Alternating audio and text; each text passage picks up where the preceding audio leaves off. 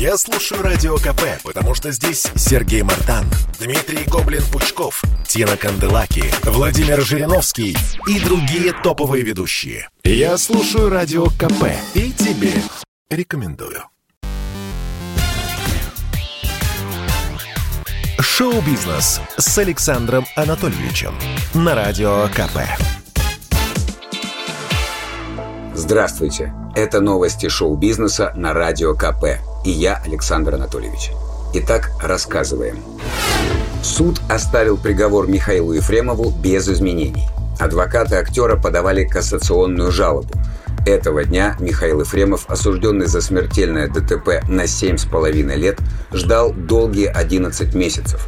Именно столько прошло с момента вынесения приговора в суде апелляционной инстанции. Тогда пересмотр дела принес актеру полугодовой бонус, ведь изначально Пресненский суд отправил его за решетку на 8 лет.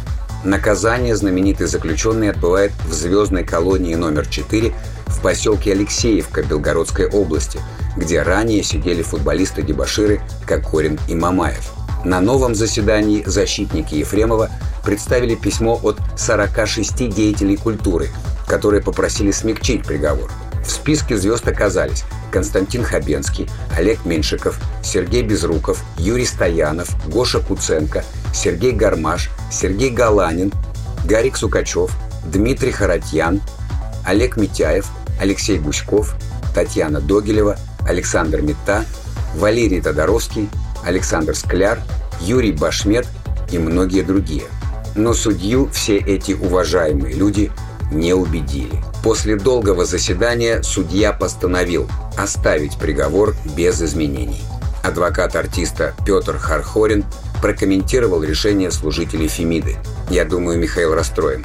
Мы думали, что будет проявлено милосердие. Увы, не получилось. Но вы видели, как он принял решение суда. У него за это время характер стал железный.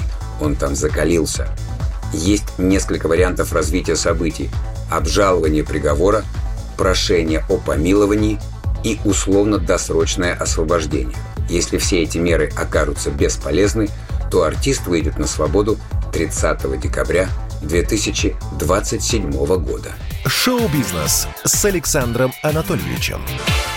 Создатель «Левиафана» Андрей Звягинцев лечится от последствий коронавируса в Германии. Сразу несколько телеграм-каналов сообщили о том, что прославленный режиссер был госпитализирован в тяжелом состоянии. Якобы поражение легких составило 90%. Поэтому целый месяц Звягинцев провел в столичной больнице. К счастью, болезнь удалось победить, а теперь обладатель «Золотого глобуса» отправился восстанавливаться в Германию. Желаем Андрею Петровичу скорейшего выздоровления – и ждем его первый англоязычный фильм «What Happens». Ольга Бузова решила поступать на исторический факультет Московского государственного университета. Экс-ведущая «Дома-2» удивила поклонников очередными наполеоновскими планами. Певица решила продолжить свое образование и поступить в аспирантуру на исторический факультет МГУ. 35-летняя артистка задумалась о втором дипломе после того, как посмотрела новый сериал. «Верите ли вы, что все в жизни циклично?» – спросила инстадива у подписчиков. «Все повторяется вновь и вновь. Мы без конца попадаем в схожие ситуации, в похожие отношения. Недавно я посмотрела новый сериал, у главного героя, которого, кстати, играет Павел Артемьев, есть целая авторская теория криминальной цикличности – Сюжет сериала настолько возбудил Бузову, что она объявила в Инстаграме о своем намерении получить историческое образование. Оля продолжила свою тираду.